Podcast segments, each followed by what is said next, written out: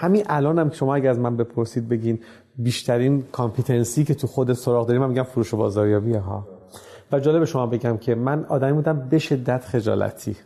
یعنی اصلا نمی‌تونستم ارتباط برقرار کنم و بعد مجبور بودم این کیف رو بگیرم تو دستم برم مغازه به مغازه و با آدم ها صحبت کنم بگم من فلانی هستم از تهران اومدم یه چنین محصولی تولید کردیم با آدم ها صحبت کنم بازاریابی کنم. این خیلی برای من تجربه خوبی بود. و چند سال من این کار کردم و یعنی همون موقع توی ماشین ماشین کوچولوی اسپورت داشتم. تو میذاشتم اینو سوار می‌شدم. کل ایران رو میچرخیدم و برمیگشتم بازاریابی می‌کردم. سنی هم نداشتم یعنی مثلا سال 74 70 من 22 سالم بود. ولی خیلی برام جالب بود. برای خودم این کاره.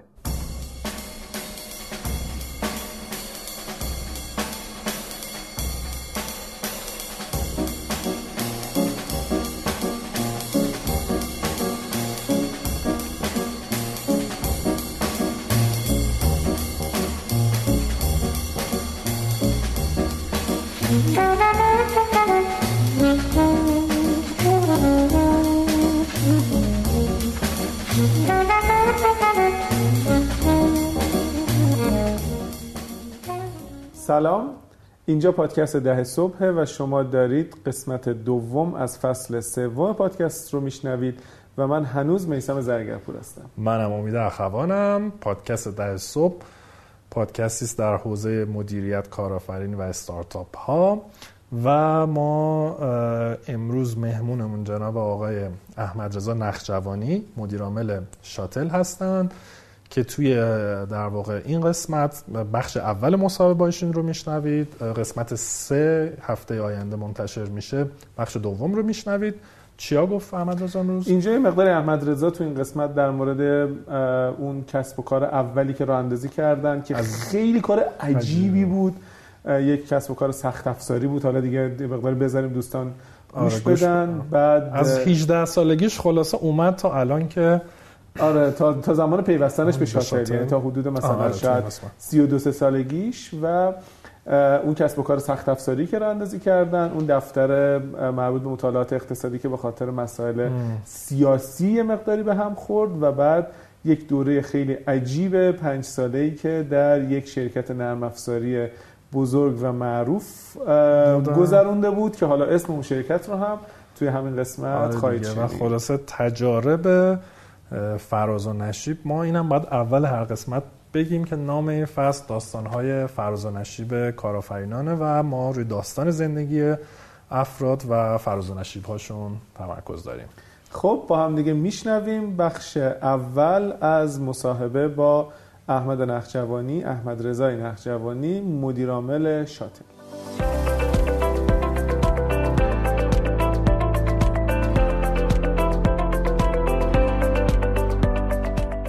حامی این قسمت از پادکست ده صبح پلتفرم جاجیگاس که این امکان فراهم کرده تا در هر کجای ایران زیبا به راحتی بتونین اقامتگاه شخصی رزرو کنین و از کیفیت خدمات و امکاناتش مطمئن باشین.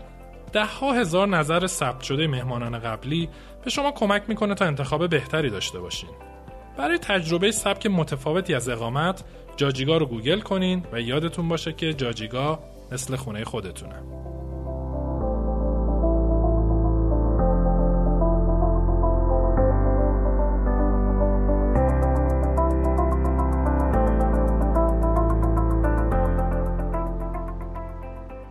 سلام من میسم زرگرپور هستم و اینجا فصل سوم از پادکست ده صبح و ما امروز در خدمت آقای احمد نخجوانی مدیر عامل محترم شاتل هستیم. سلام من امید اخوانم. خیلی خوش آمد میگم به مهمون ویژمون و اگه میشه خودتون معرفی کنین و بریم شروع کنیم. سلام من احمد رضا نخجوانی هستم. در خدمتتون خیلی دیگه مختصر و مفید یه مقداری اگر که بشه بیشتر در مورد خودتون حالا مثلا تحصیل دوران کودکی خیلی مختصر. اصلا از اول یه دور بیاد کجا متولد شد؟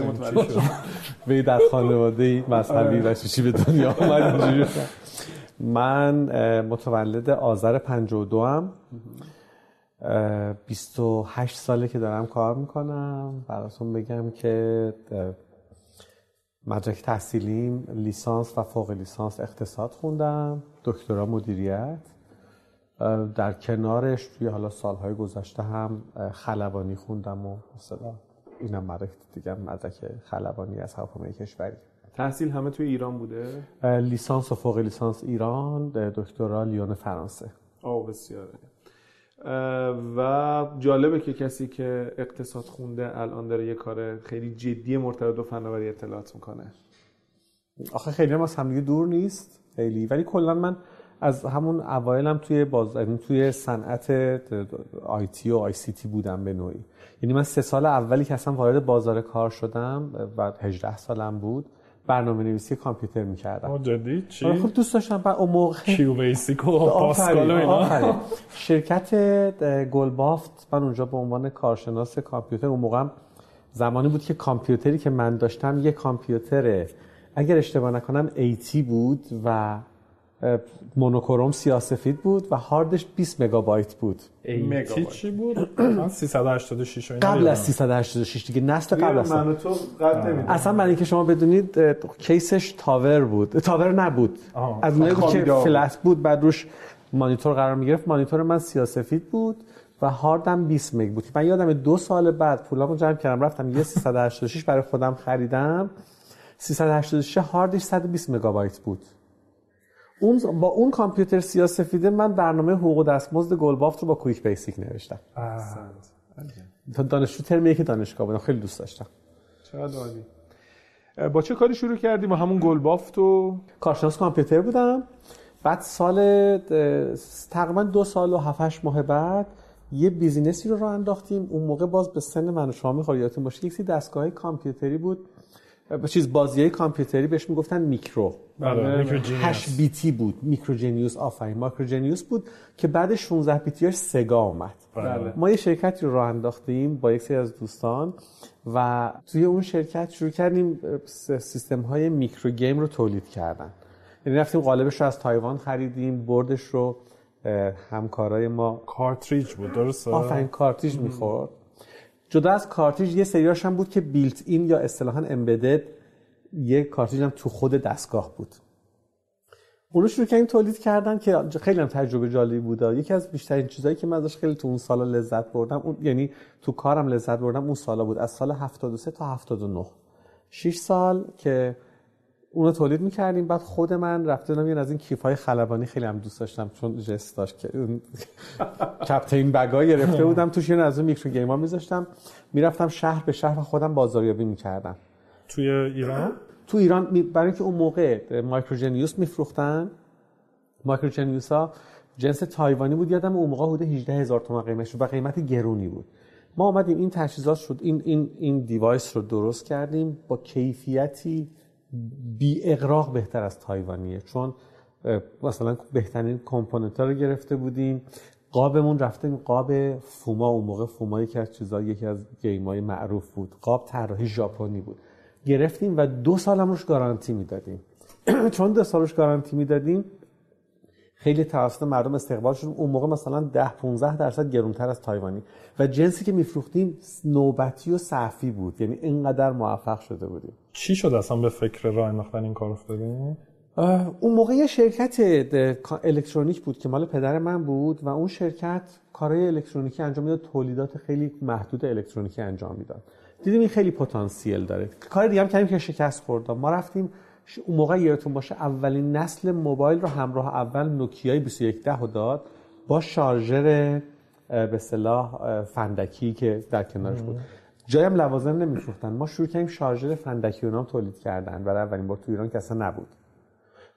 بعد رفتیم سگا تولید کردیم 16 بیتی رفتیم جلو بعد یه اتفاقاتی واسه من افتاد. متاسفانه اتفاقاتی که توی زندگی شخصی بود و به یه مشکل مالی خوردیم و اون کار من ترک کردم اصلا. و حیف شد اولین آدم های اولین همکارا و شرکا رو چه شکلی انتخاب کردن دوست و رفیق بودن؟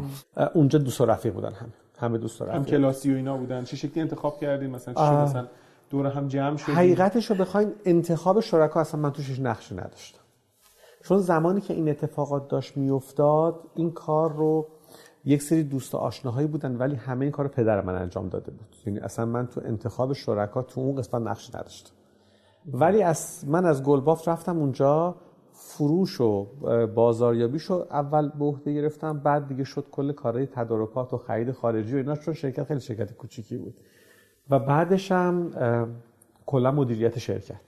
کلا مدیریت شرکت. فروش و بازاریابی رو چجوری یاد گرفتی؟ همچه علاقه داشتی واقعا علاقه واقعا علاقه بهش داشتم. همین الانم هم که شما اگه از من بپرسید بگین بیشترین competency که تو خود سراغ داریم من میگم فروش و بازاریابی ها. و جالب شما بگم که من آدمی بودم به شدت خجالتی.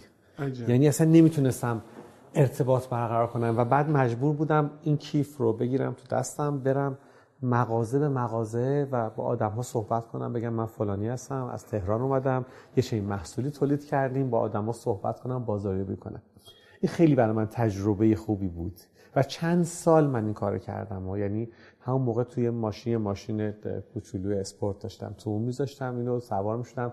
کل ایران رو میچرخیدم و برمیگشتم بازاریابی می‌کردم. سنی هم نداشتم یعنی مثلا سال 74 70 من 22 سالم بود. بله. ولی خیلی برام جالب بود. برای خودم این کاره. بعد چی شد؟ شرکت رو بستین کلا؟ یه اتفاقی افتاد خارج از اون بیزینس. یه اتفاقی افتاد. که از نزدیکای من با یه عدد و رقم خیلی بزرگی متاسفانه یه زیان مالی دید و اینها. چون شرکت سهامش خانوادگی بود تحت تاثیر این قرار گرفت. که من از اونجا دیگه اومدم بیرون و سودآور بود شرکت؟ خیلی زیاد. نیا کنید اصلا چیز عجیبی بود. برای اینکه نوبتی و سهمیه بندی شده بود جنس ما. با اینکه جنس ما رقیب جنس تایوانی بود ولی گفتم دو سال گارانتی می‌دادیم کیفیتش بی‌نظیر بود و اصلا حرف گفتن داشت. بعد چه حسی داشتین وقتی تعطیل شد؟ الان می‌بینم خیلی شوق و هنوز پشن داری نسبت به یادتون میاد. می‌دونی چی بود؟ اونجا واقعا روز و شب که کار می‌کردیم اینکه خودمون یه چیزی ساخته بودیم. اینکه خودمون یه چیزی ساخته بودیم و می‌تونستیم رقابت کنیم و اینجوری براش سر دست میشکستن برامون خیلی جذاب بود. خیلی هم کم تجربه بودیم خیلی کم تجربه بودیم. بعد مثلا به شما بگم تمام مکاتبات بازرگانی و خریدامون مثلا با فاکس بود. ایمیلی وجود نداشت. اینترنتی وجود. من یادم اون موقع یه مرکز تجاری بود مرکز تجاری تایوان بهش CETRA. تو ایران هم بود. ما وقتی می‌خواستیم مثلا بریم source پیدا کنیم که از کجا اون component ها رو از تایوان عمدتا بخریم من می‌رفتم CETRA یک سری تایوان yellow page داشت. اونا رو مثلا کتابای چند هزار صفحه‌ای بود. من ورق می‌زدم دنبال مثلا تأمین کننده های قطعات الکترونیک میگشتم. بعد شماره فاکسشون رو برمی داشتم بعد میشستیم برای اینا نامه می نوشتیم فاکس می‌کردیم. این مدلی پیدا می‌کردیم. یعنی خیلی از چالش هایی که وجود داشت سر تأمین و اینا الان اصلا به نظر من بی‌معنیه چنین چالشی وجود نداره و شما دسترسی به اینترنت داریم و بعدش چی شد؟ شرکت رو نهایتا شرکت رو ترک کردیم. من از همون سالا چون کار اقتصادی انجام می‌دادم مقاله می نوشتم و پژوهش های اقتصادی انجام می‌دادم اون شرکتی که ترک کردیم یه دفتری رو تأسیس کردیم با آقای دکتر رئیستانا. دکتر فریبرز رئیستانای زنده یاد یادشون گرامی. یه دفتری دوست که از پژوهش های اقتصادی. شروع کردیم اونجا پروژه های اقتصادی انجام دیدن تو کمتر از یک سال اگه یادتون باشه اون موقع یک سری اتفاقات سیاسی افتاد سر جریان کنفرانس برلین و برلین بود که یک سری از به اصطلاح نویسنده های ایرانی شرکت کردن و بعد یک سری اتفاقاتی افتاد. آدم هایی که تو اون کنفرانس شرکت کرده بودن براشون مشکلات یعنی قوه قضاییه شکایت کرد. یک سری این پیش اومد. دکتر فریبرز رئیسان جز این گروه بود و بعد قضیه قتلای زنجیره‌ای و اینا. یعنی می‌خوام بگم یک سری اون دفتر به شدت تحت تاثیر مسائل سیاسی قرار گرفت. خدا خود مرحوم رئیس آدم سیاسی آدم سیاسی بود بعد ایشون رفت زندان و یک سری اتفاقات اینجوری افتاد. و من و من هم موقع خب روزنامه تو روزنامه ها من تا اون موقع نزدیک به 100 تا مقاله چاپ کرده بودم. یعنی کار مثلا اقتصاد بود. این اتفاقات افتاد که بعد آقای نظاری که رئیس هیئت مدیره شرکت همکاران سیستم بود ایشون سر یه موضوعی منو میشناخت و من زنگ زدم بیا تو همکاران سیستم شما کار کن. که من اولش هم نپذیرفتم بعد یه خورده اون تنشایی که تو دفترمون داشتیم بیشتر و بیشتر شد که من پذیرفتم و از سال 80 من رفتم تو همکاران سیستم. قبل از اینکه بریم سر همکاران سیستم یه سوالی من بپرسم. خب شما همراه با کار کردن داشتی درسم میخوندی؟ بله. اینا تعارضی با هم دیگه نداشت درس رو خونده بودم من درس بعد از اتمام دانشگاه اصولا. من درس رو خونده بودم من درس رو خونده بودم. ولی از 77 من شروع دکترام یه پاز خورد و اومدم بیرون از دکترا ولش کردم نخوندم. حالا خیلی دوست ندارم وارد بگم چرا که نش نتونستم ادامه بدم متاسفانه یا نذاشتن ادامه بدم.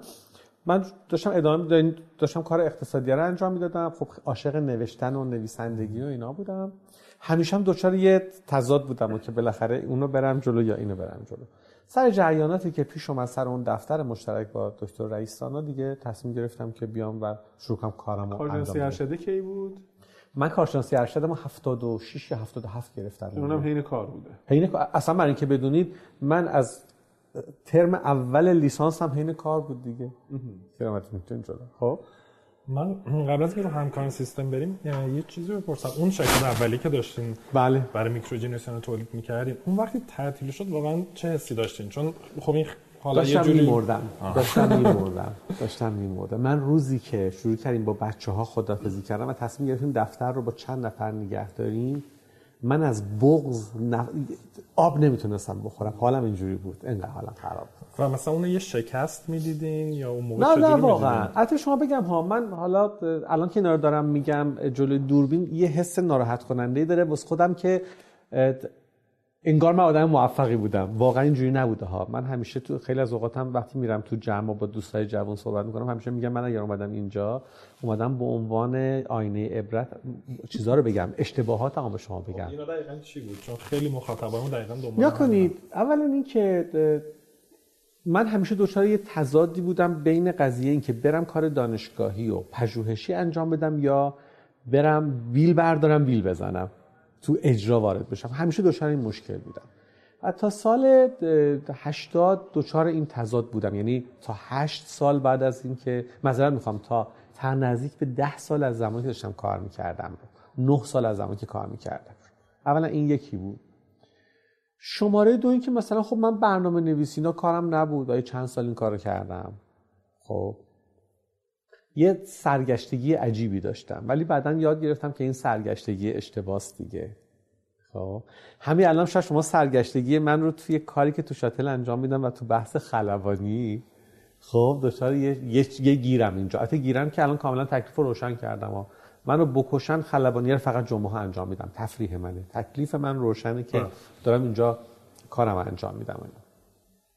ولی حالا اشتباهات دیگه هم که شاید ممکنه تو, تو صحبت براتون این که اصلا بیزنس خانوادگی بود رو مثلا اشتباه می‌بینین یا قطعا اگر خانوادگی نبود خیلی اوزان بهتر می‌شد. قطعا اگر خانوادگی نبود اوضاع خیلی بهتر می‌شد. برای اینکه من اولا هیچ وقتی پدر من منو به رسمیت نمیشناخت و نمی‌شناسه. همین الان. هنوزم. هنوزم. پدر من یادم یه بار میگفتش که احمد رضا از 6 سالگی به بعد دیگه رشد نکرد. خب نظرش در مورد من اینه. خب توی بیزینس هایی که خانوادگی یا اینکه سهامدارا زیادی با هم رفیقن خیلی مشکل وجود داره. یعنی من همیشه به دوستای جوونی هم که استارتاپ ها اینا تشکیل میدن و می‌بینم با هم دیگه خیلی رفیقن میگم آقا یه آدم غریبه که باش رسمیت رسمی هستید و بیارین توی هیئت مدیرتون رو؟ اصلا شما مجبور باشید گزارش بدید مجبور باشید بین دوستیه و اون بیزینسه یه مرزی قائل باشید و اینها در غیر این صورت نمی‌تونید درست من فراوون می‌بینم ها. یعنی مثلا حالا مثلا که نمی‌تونم اسم ببرم. هستن دیگه مثلا دو تا خواهرن دارن با همدیگه business ی میچرخونن. من بهشون میگم دیوونه ها. یه نفر رو بذارید. اصلا جالبتر به شما میگم. دعواشون میشه بعد خواهر کوچیک به من زنگ می‌زنه. من دیگه نمی‌خوام با این کار کنم و اینا. من می‌خوام خودم برم یه business میگم. بابا بشین سر جات آروم باش. عاشق هم دیگه هم هستن ولی تو کار یه جوری جرقه بله، می‌زنن بله. یا اگر این یقشو می‌گیره میگه در مورد فلان موضوع گزارش بدش بر می‌خوره این. میگه چرا از من گزارش می‌خواد؟ به نظر من خانوادگی اگر واقعا اینقدر پخته باشن اینقدر مچور باشن که جدا بکنن این رو این خیلی خوبه. مالکیت و مدیریت رو باید جدا بکنن و کار و زندگی هم باید جدا, کنن. خیلی کار سخت این خیلی سخت ما توی شرکت شاتل خیلی از دوستانی داریم که زن و شوهرن یا زن و شوهر شدن تو شرکت. من بهشون وقتی باشون صحبت می‌کنم دوستانه بهشون میگم یا فاصله بگیر. اصلا یه دوره‌ای که توی شرکت مثلا قانونی بود که اگه بودن نباید با هم میموندن. و منم چه کاریه وقتی آدم آدم درست و حسابیه اصولا یه درست و حسابی هم انتخاب کرده به عنوان همسرش. این آدمه رو چرا باید ما از دستش بدیم؟ ولی توصیه هم بهشونه که آقا توی واحد نباشید. تو دو تا واحد مستقل باشین. در کنار همدیگه در طی روز نباشین که هم هم کار تحت تاثیر قرار نگیره و زندگی هم تحت تاثیر قرار نگیره. برگردیم به همکاران بله. سیستم. دیگه رفتی همکاران سیستم رفت همکاران سال 80 80 رفت مدیر عامل کی بود اون موقع؟ آقای نظاری بود. آقای نظاری بود و مدیر فروش آقای رحیمی بودن که بعدا آقای رحیمی شدن مدیر عامل و آقای نظاری شدن رئیس هیئت مدیره. پنج سال خورده ما همکاران سیستم بودم. بله. پنج سال خورده بودم. اون موقع تو همکاران سیستم خب ما فضای چیز نداشت. اصلا واحد marketing وجود نداشت. و من یه تیمی رو تشکیل دادم و اونجا شروع کردیم کار کردن با بچه ها برای اینکه یه واحد marketing رو اصلا تو همکاران سیستم درست کنیم و اونجا فروش هم سر و سامون پیدا بکنه. تجربه عجیبی بود اونجا بازم. برای اینکه خب اولا خیلی کار بزرگی اتفاق افتاد اونجا. توی فضای اه، خیلی دوستانه و عجیب. شاید گفتنش خیلی براتون عجیب باشه. در پنج سال خورده ای که من در همکاران سیستم بودم حتی یک روز من مرخصی نرفتم. پنج سال نان استاپ پنج شنبه ها جمعه ها بی اقراق بارها پیش می اومد که کار طول می‌کشید. تا صبح هم من میموندم شرکت. صبح می‌گفتم بچه من میرم مثلا یه دوش می‌گیرم دو ساعت میخوابم برمیگردم. میایم این مدلی کار می‌کردیم. و حالا شما بگم ها مدیریت آقای نظاری مدیریت عجیب غریبی بود. یعنی من یادمه که چند ماهی گذشته بود و من اونجا کار می‌کردم. با مدیری که اونجا بود خیلی این کش نمی‌خوام اسم برم با مدیری که اونجا بود خیلی مشکل داشتم. می‌خواستم اولین سمینار رو برگزار کنم. خیلی هم سال 80 81 انقدر سمینارها انقدر زیاد این مدلی نبود. سمیناری رو می‌خواستم برگزار بکنم. هی ایشون می‌گفت حالا هزینهش چقدر میشه؟ اینش چی میشه؟ و من یه روز بریدم رفتم شاهین نظری گفتم آقا با این شاید من دیگه نیستم. من می‌خوام اینجا این کار رو انجام بدم. و دست و بالم بسته است. ایشون گوشی برداشت. همه مدیرا رو به خط کرد و اختیاراتی به من داد که اصلا من واقعا اش تو چشمام جمع شده بود. گفت آقا از این بعد احمد رضا فقط با من کار می‌کنه. فولی آتورایز هر کاری خواست بکنه. به مالی زنگ زد گفت هر دستور پرداختی اومد نیاز من تایید کنم. این این این هر ام گفت هر کاری می‌خوای برو انجام بده. عجب. بعد من واقعا جوونه مثلا حدود 27 27 سالم بود. من واقعا بهت زده بودم و تحت تاثیر این که این داره انقدر به من اختیارات میده نکنه من مثلا قدر این اختیارات و ایناشو ندونم. ولی فکر کنم که ایشون هم انقدر آدم باهوش و با تجربه بود که می‌دونست چطوری آدم رو تحت تاثیر قرار بده. به شما بگم ظرف دو سال خورده ای ما 53 تا سمینار در کشور برگزار کردیم. این سمینار آشنایی با محصولات و این حرفا. 300 400 نفر در مورد امایس بود در مورد اتوماسیون اداری بود. اون موقع امایس خیلی بازارش داغ بود. و ما یه تیمی تشکیل داده بودیم که مثلا 4 5 تا سخنران بودیم خودمون. در عین حال می‌رفتیم اونجا خودمون کار تدارکات رو انجام می‌دادیم خودمون سمینار رو برگزار من کلی عکس دارم مثلا توی یکی از سمیناراست رفتیم خودمون دیدیم یه دکور باید اینجا بزنیم و آماده نبوده هممون واسیم تا صبح نقاشی کردیم بعد رفتیم دستپالون رو شستیم کچلوار کراوات رفتیم جلوی تریبون سخنرانی کردیم. و این 53 تا سمینار بعضیاش چون توی فصلهای خاصی فقط سمینار رو برگزار می‌کردیم مثلا توی یه هفته دو تا سمینار می‌گفتیم یک شنبه زنجان سه شنبه مشهد. این مدلی به دو می‌رفتیم و کار می‌کردیم و اینا. یادم اون موقع ها بعدا یه گزارش در آوردم. اگه اشتباه نکنم 500 خورده میلیون تومن پول سمینار شد اون موقع. ولی چند میلیارد تومن اون موقع ما فقط فروش جدید برامون ایجاد شد. یه اصلا سبک و سیاق جدیدی توی marketing درست شد. یا مثلا من یادمه که یه توافقی رو من با دانشگاه تهران امضا کردم و اصلا رفتیم این ایده رو دادیم به دانشگاه تهران که ما بیایم به عنوان حالا میترسم دور بشیم از بس هر من دور شدم شما من لطفا متوقف کنید. ما توی همکاران سیستم خب وقتی position اول بازار رو داشت همکاران پس ما نمی‌تونستیم هر مدل marketing ی بریم انجام بدیم. خب یه مدل marketing هست بهش میگن این مدل عمومی marketing میگن interruption marketing شما میرید آدما رو interrupt می‌کنید بهشون میگین آقا من فلان جنس رو دارم interrupt می‌کنید. permission marketing که شما اجازه ای حالا یه ترجمهش کنیم. شما به یه بهانه ای میرید با آدم ارتباط برقرار می‌کنید و میرید جلو هی یعنی مثلا دارم میگم ها یه موقع من قصد ازدواج دارم میرم از خونه اول زنگ می‌زنم میگم با من ازدواج می‌کنی؟ با من ازدواج می‌کنی؟ بالاخره یکی میگه آره. این interruption marketing permission marketing که من میرم از همکلاسی میگم جزوه هفته گذشته دارید به من بدید. جزوه بعدی قرار بعدی با هم دیگه حل مسئله تو بوفه دانشگاه همینجوری میره جلو تا پیشنهاد ازدواج. خب؟ permission marketing اینه. رو قضیه permission marketing ما خیلی فکر می‌کردیم که تو همکاران چی کار بکنیم؟ یکی از چیزایی که بهمون یعنی ایده بودیم بود که گفتیم آقا ما یه سری سخنرانی های علمی ترویجی درست می‌کنیم. رایگان. برای مدیرای صنایع و سازمان. اینا بیان شرکت بکنن. این تبدیل به یه managers club میشه کلوپ مشتری مدیرا حالا با اینا ارتباط می‌گیریم حالا جزوه ازشون می‌گیریم. و جالب بود که ما با دانشگاه تهران یه توافقی کردیم که دانشگاه تهران تو بیا سالن القدیر دانشکده مدیریت رو در اختیار من قرار بده. من برای تو شروع کنم ماهی یک بار با اسم مشترک بعد لوگوی مشترک همکاران سیستم و دانشگاه تهران هم خودش هم یه brand promotion دیگه. من شروع کنم با شما این مدلی ماهی یه بار یه سخنرانی عام‌المنفعه رایگان برای مدیرا بعد ما به این بهانه واسه چند هزار مدیر کارت دعوت میفرستیم به این بهانه باشون تماس می‌گرفتیم که آقا شما و جالب این شده بود تبدیل شده بود به چند صد نفر مدیری که اگر شرکت هم نمی‌کردن هر ماه میادن سی دی سخنرانی که نیامده بودن رو می‌گرفتن.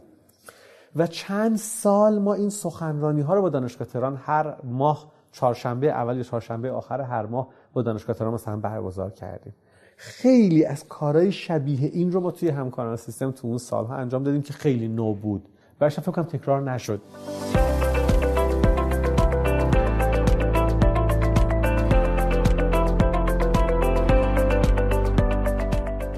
حامی این قسمت از پادکست ده صبح ابر پیشروه ابر پیشرو ارائه دهنده خدمات ابریه که شامل سرور ابری و فضای ذخیره سازی ابری به صورت object storage ه توی ابر پیشرو شما هر قد که از سرورتون استفاده کنید همونقدر هزینه پرداخت می‌کنید.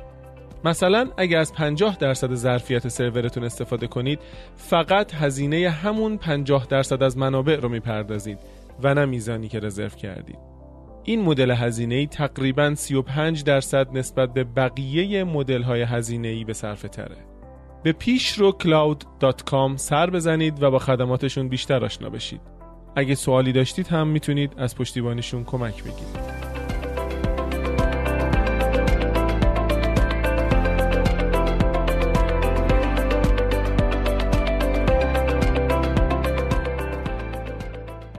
خب ما قبل از اینکه از همکار سیستم رد یه سوالی از قبل تو ذهنم بود. اگر که شما مثلا فرض کنید یه استارتاپی یه شرکتی داره شکل می‌گیره یا حالا سایز متوسط رسیده توی هیئت مدیرش چه ترکیبی رو توصیه می‌کنید فرض کنید مثلا دو تا بنیانگذار داره و می‌خواد مثلا اولا سه نفره باشه پنج نفره بیشتر. آیا مثلا هیئت مشاور جدا باشه؟ هیئت مدیر جدا. کیا رو شما؟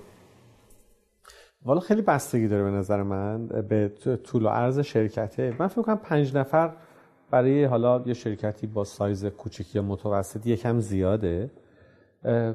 اصولا میان میگن تو هیئت مدیره ها آدم ها رو اینجوری میچینیم که هر کدومشون یکی از حوزه های اصلی فعالیت سازمان رو به عهده بگیرن. یعنی روی عاملی عمل می‌کنیم مثلا. آدم روی این قضیه متخصصه. نکنید اینجوری شما بگم. اگر بخوام میگم مهمترین حالا تو مدیریت بهش میگن اینیبلرزا اون توانمندسازا یا مهم حوزه های فعالیتی که توی سازمان با صرف نظر از اینکه چه فعالیتی انجام میده و چه اندازه‌ای داره بخوایم بگیم می شود رهبری و استراتژی. خب منابع انسانی منابع و حالا منابع چه مالی چه همکارا و شرکا و اینها فرایندها محصول و خدمات فروش و بازاریابی. پنج تا دسته است این مهمترین دسته هاشه. اگه باشه شما ممکنه بگین آقا من اصلا هیئت مدیره ای دارم که تخصصش رو فروش و بازاریابیه. پس من یه کسی از جنس فروش و بازاریابی می‌ذارم. یه نفر رو از جنس مالی و منابع و تأمین منابع و finance و اینها می‌ذارم. یک نفر رو می‌تونم از حالا رو حوزه محصول اگه خیلی شرکتم یا technical بذارم بسته به نوع سازمان. مثلا اگر یه شرکتی کلا ذات شرکت فروشنده است و فروش خدماته ممکن شما بگین اصلا من سعی کنم عمده جنس آدم ها اینجوری بذارم.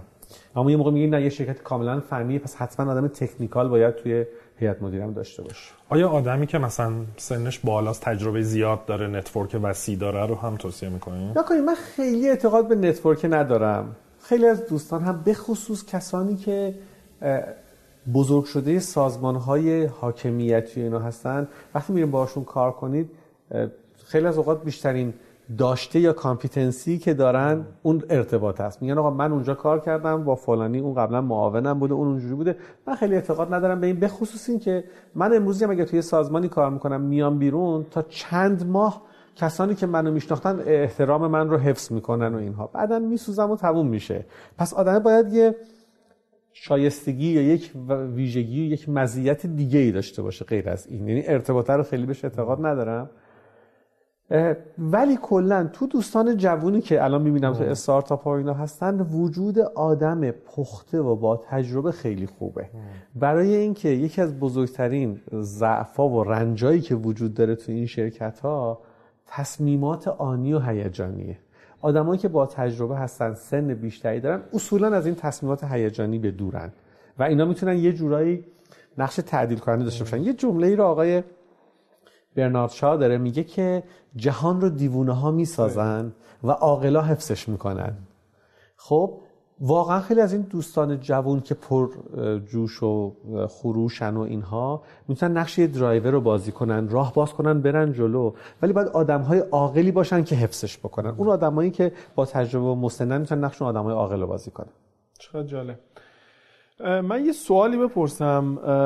یه چیزی پررنگ بود برای من. خب احمد رضای نخجوانی بعد از اینکه business خانوادگیشون به هر حال به هر علت تعطیل میشه اول میره کار می‌کنه با فردی مثل آقای رئیستانا بعد مثلا یه دعوتی انجام میشه از فردی مثل آقای نظاری این ارتباط کجا شکل گرفته؟ مثلا شما از قبل میشناختین نمی‌دونم خودت رفتی معرفی کردی این network چه شکلی شکل گرفته بود؟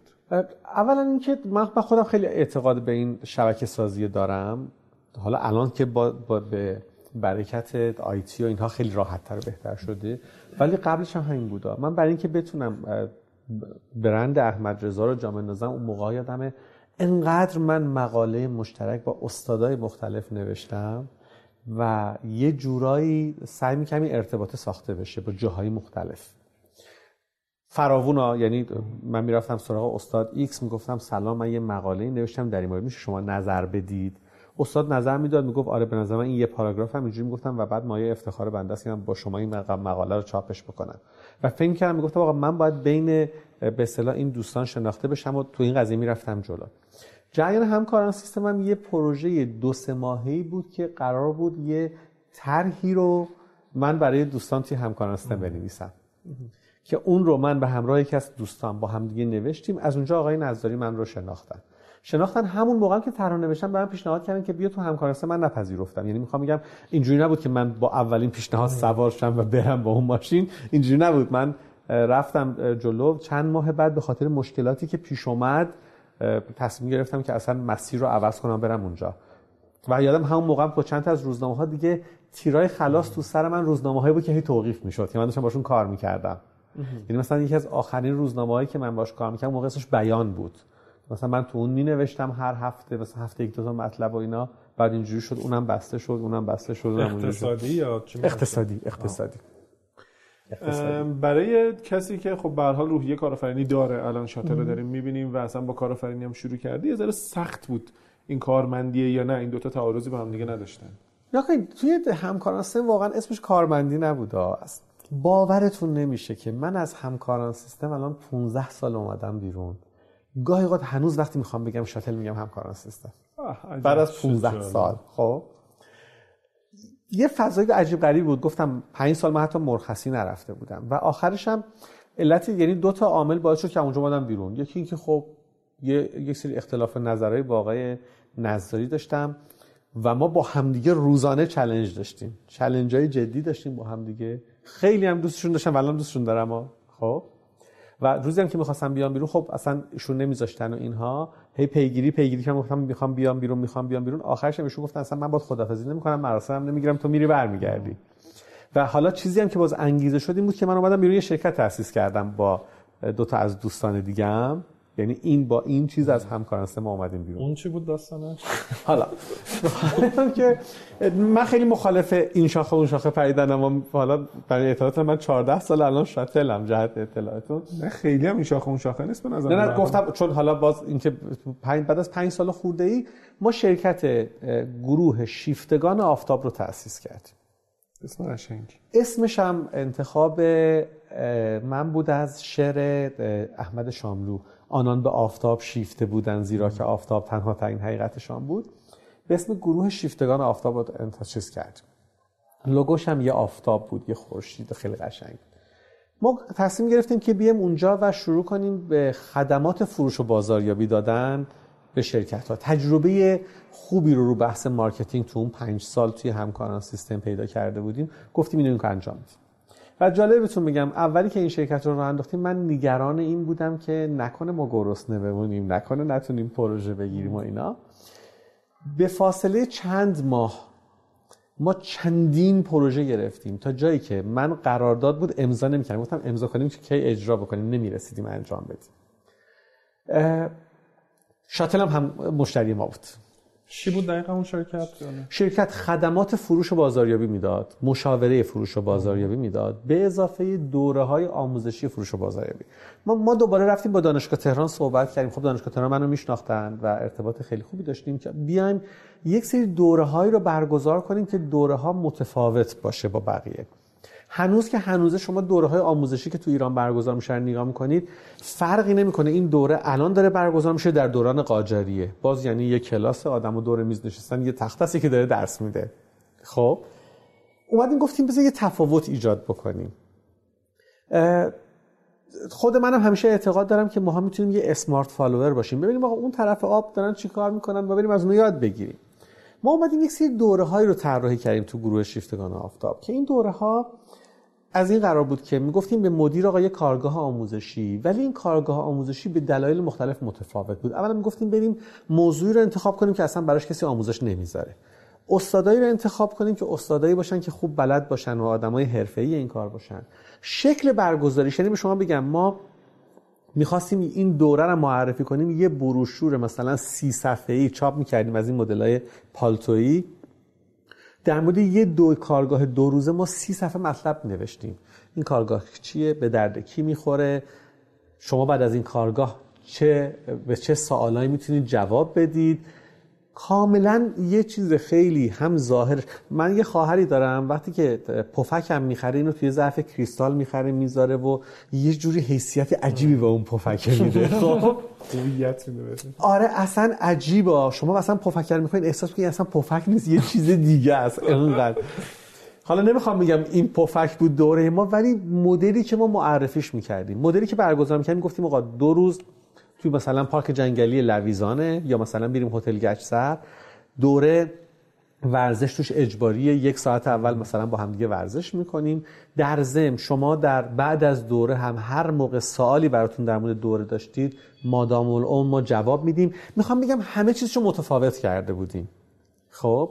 تا پکیجی که به اونا می‌دادیم یا مثلا تو تمام دوره ها خود من هم به عنوان برگزار کننده کنار مدیران میشستم. و جالب بود دوره به یه جوری شده بود. چون کاملا اصلا حالا تو marketing بهش میگن differentiation policy دیگه سیاست تمایز. انقدر دوره استقبال می‌شد ازش که ما وقتی یه دوره برگزار می‌کردیم تا چند دوره بعد مثلا مدیر, مدیر فروش ایران خودرو اومده بود می‌گفت آقا من می‌خوام سری بعد معاونامم بفرستم. معاونه میومد می‌گفت آقا مدیر marketing و فلان بخشمون می‌خوام بفرستم. یعنی بهش میگن حالا اصطلاحا دهان به دهان word of mouth آدما همینطوری به هم می‌گفتن و ما یه دفعه یه دوره رو 8 9 دو سری برگزار می‌کردیم. خب؟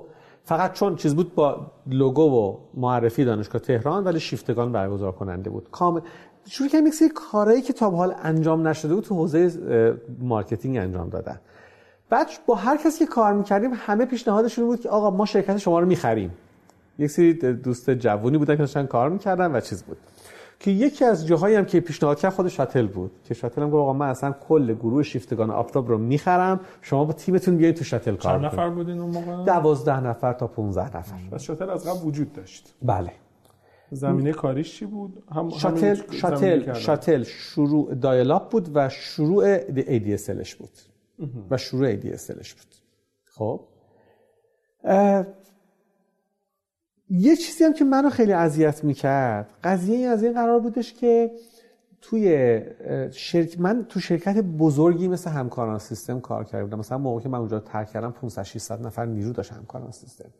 من تو شیفتگان حس خفگی داشتم. احساس می‌کردم من اصلا دوست دارم توی سازمان بزرگ کار کنم با آدمای بزرگ و اینها.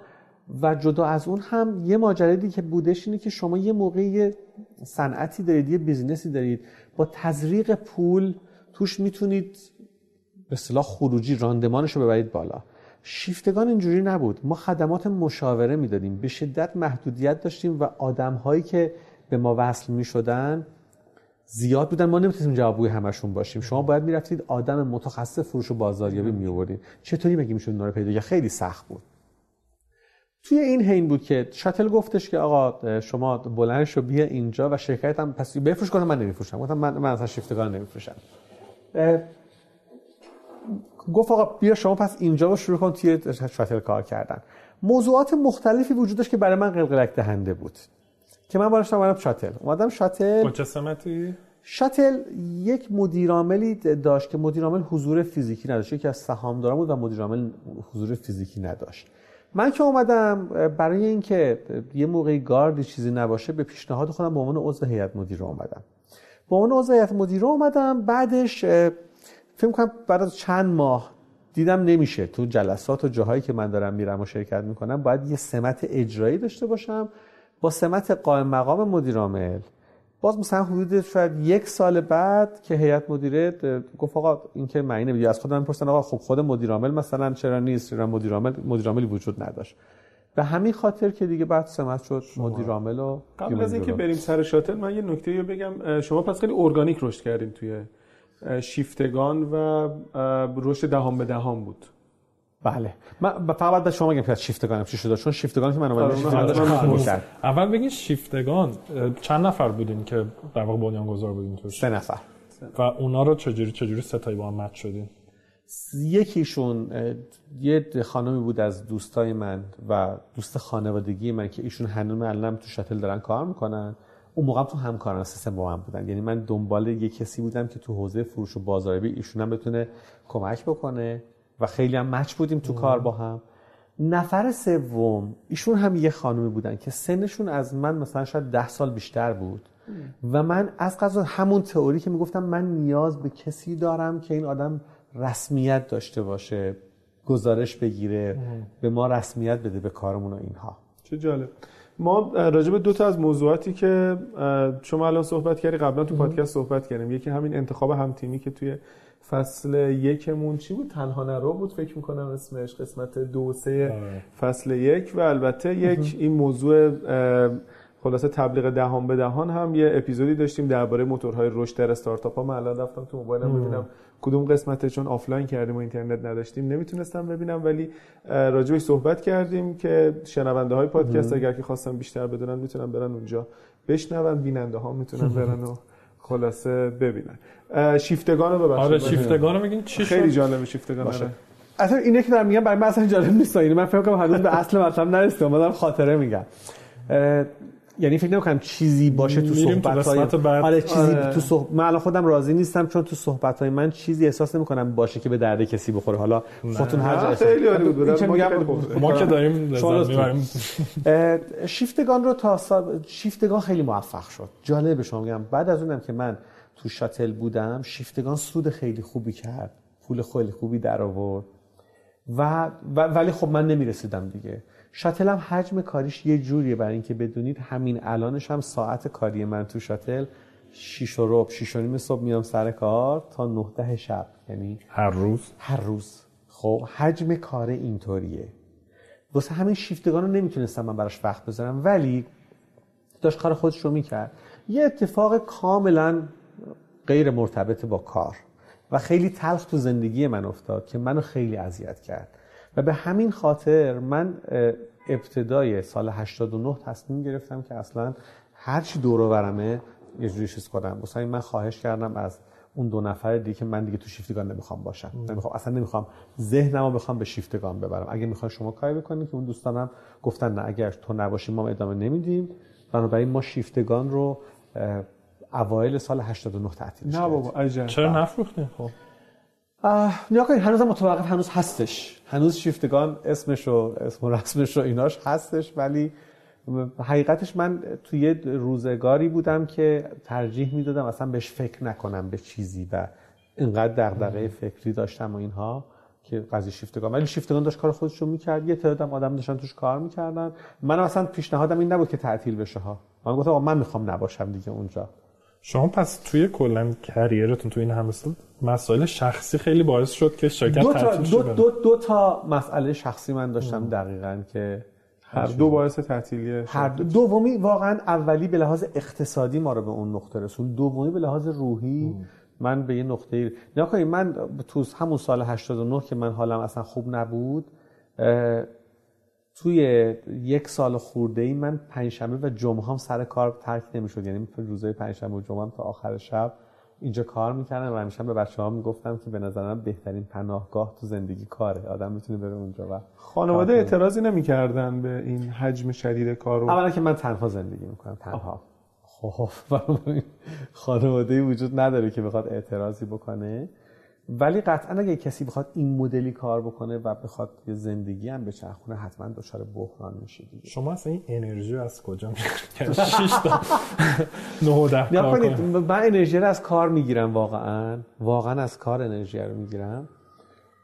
و جدا از اونم یه چیزی واقعا در مورد شاتل وجود داره ها. چینیا یه مسئله دارن میگن تو به اختیار خودت می‌تونی سوار ببر بشی ولی به اختیار خودت نمی‌تونی پیاده شی. واقعا یه ببری هم هست که ما سوارش شدیم تو صنعت آی سی دی که این ببره وای نمیسته یعنی انقدر ما موضوعات کاری متعدد و کار عقب مونده داریم و اینها اون هست از یه طرف از اونورم چیزی که ما رو تو این صنعت نگه داشته ما. حالا نمی‌دونم نمی‌خوام قربون خودمون برم ولی ما ما زنده موندیم تو این صنعتی که خیلی هست شدن و ما صدها میلیارد تومن هم سرمایه گذاری کردیم. نماوایی که شما می‌بینید الان یکی از شرکت های بزرگ ویودیه و داره چیز می‌کنه یکی از زیرشاخه های شاتل. اینا تمام نتیجه اون سرمایه گذاری ها و اینا بوده. احمد رضا زمانی که می‌خواد بخوابه قاعدتا رضایت داره از زندگیش. درسته؟ از روزش از روزش. این, من, من انگیزه ای که باعث میشه که فردا صبح بلنشین رضایت از کجا میاد؟ از ساختن یه چیزی میاد؟ یا کنید واقعا همینه. اولا یه, یه پرانتز باز کنم. اگه من حالا اینجا نشستم دارم در مورد شاتل صحبت می‌کنم شاتل یه شرکت چند هزار نفره است. با یه تیم مدیریتی 50 60 نفره کابینه مدیریت ارشد و میانیشن اینو فراموش نکنیم. خب یعنی که اینا دارن این شرکت رو میچرخونن ولی من به عنوان یکی از این اعضای این تیم که دارم شمشیر می‌زنم واقعا همون اون حس است که حال آدم رو خوب نگه میداره حسی که شما احساس می‌کنید یه سفره پهن شده که ازش چند هزار خانواده دارن ارتزاق می‌کنن؟ منو خیلی حالمو خوب می‌کنه. خیلی حالمو خوب می‌کنه. جدا از اون اینکه یه نتیجه داره کارمون یه چیزی ساخته میشه منو شخصا خیلی بهم انرژی میده.